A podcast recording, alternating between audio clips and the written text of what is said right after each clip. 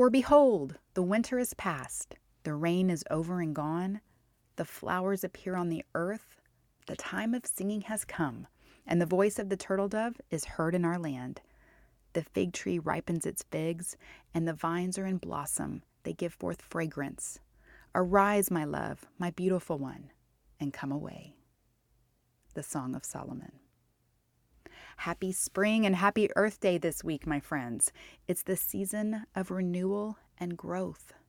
The earth is generous with the provision of new foods and plentiful bounty for us to explore and utilize.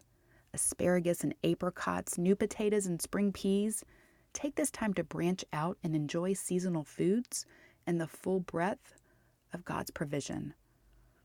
It's also a wonderful time to consider your goals and which areas of your life are ready for change. Be open and receptive to the growth and renewal that God has for you, from His earthly provision to His spiritual guidance. Embrace this beautiful time of the year with praise and thanksgivings for the blessings God showers upon you.